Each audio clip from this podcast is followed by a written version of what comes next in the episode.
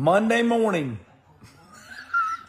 somebody said, Hey, Wallace, quit doing this.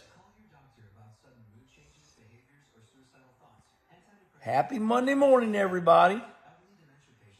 Guy said he got tired of me doing that shit. It was lame. I said, You mean the start of Coffee with Kenny? You don't like that? Come on, man. We, we, we had uh, the start of every show that you've ever watched on TV. Every show you've ever watched on TV, they start out the same. It's the start of the show, and that's what you do. You do the same thing. All right, listen. Uh, got up early this morning. I'm sleeping. I feel all this light. Of course, it's my wife Kim up at 5:30 in the morning with that damn cell phone just a blaring. No sound, just the big, the big white. You know, the, the big glow. I said, "Fuck it, I'm getting out of bed." all right, now listen. Um, it's uh it's 9-11 and a lot of people get depressed and bummed out so i have this on my mind and and i'm gonna i'm gonna take a shot at explaining coffee with kenny today i have a handful of older gentlemen that's that that text me all the time and they start texting me, and then they text me again, then they text me again. About the fifth text, I just pick up the phone and I call them. Um, a lot of wounded people out there, uh, including me. The first thing that I would say to everybody is that we are all the same, and that everybody has to deal with their demons the best way they can. For example, let me criticize myself a little bit to make you feel better about yourself. Wallace is going to talk shit about himself. Okay, number one, I got $19,000 in this hair. So I would be bald all through here. I went to Bosley two times. I told Schrader, I said, I spent 19 grand on this hair. Schrader goes, and he looks up, he goes, and that's all you got? so anyway, uh, there, I criticized myself. Uh, I have no ass. When, when I would go watch my kids play ball, like in the little uh, gyms, I can't sit on my ass. I got the boniest ass. Um, I'm super white. I got freckles all over me. I'm constantly at the dermatologist getting shit cut off me. The next one is we're going to get this, we're going to go here in like a week or so and get this old mark calmed down.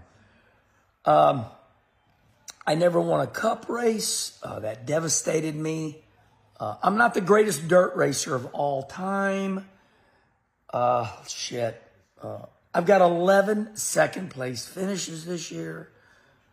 Uh, okay, so I've criticized the hell out of myself. There you go. Um, so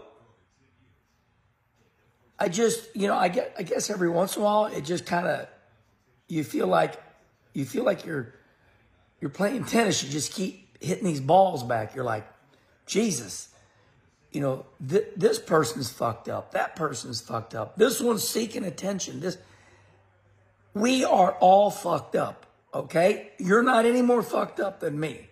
I'm depressed. Why? Well, because when I was a kid, somebody roughed me up. Listen, I'm going to tell you what everybody in their life takes their hand, digs it into their ass, and looks around and goes, Oh, my hand, eh, I do smell like shit. Everybody does it. And if you don't admit that, you're lying.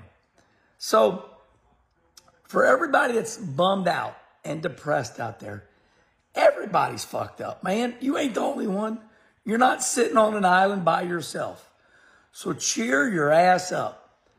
Oh my God, I got I got all these racing friends. We run little old dirt tracks, local racing. Some guy runs third on a 20 lap little dirt race. Oh, here's the reason I run third. I run third because of this and that. Okay, so look at Jughead. Look at Jughead.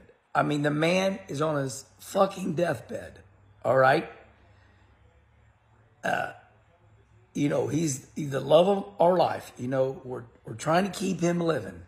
So when you think you got a bad, look at Jughead. That man was almost 300 pounds at one time. All right. So today, today, we're going to do my best. We're going to try to give me that Mayo Clinic. So, uh, what's this all about? It's from every motherfucker depressed. Uh, and, you know, the Herminator gets overloaded too. You know, uh, the great Dick trick. Hey, listen, I had some teachers along the way. Dick Trickle. I'm going to leave you with this. My brother Rusty said to me, uh, well, years ago, Square D paid like $22,000 for me to take sports therapy, right? Out in Topeka, Kansas. So me and my wife, uh, I fill out like one inch of paperwork and Kim and I had a wonderful time. And, uh, we go to sports therapy and Square D paid for it because they're, they're say, being a salesperson is hard. So anyway, I went and done it. Well, I told my brother Rusty about it, thinking that he would be supportive. Rusty looked at me and goes, hell, you should have come to me. I'd have fixed you. I always tell everybody that's what made Rusty and Earnhardt some bad motherfuckers. They're tough. All right, I cussed a little bit this morning. Deal with it because that's the way it is. I'm wound up on coffee and uh, I love you all.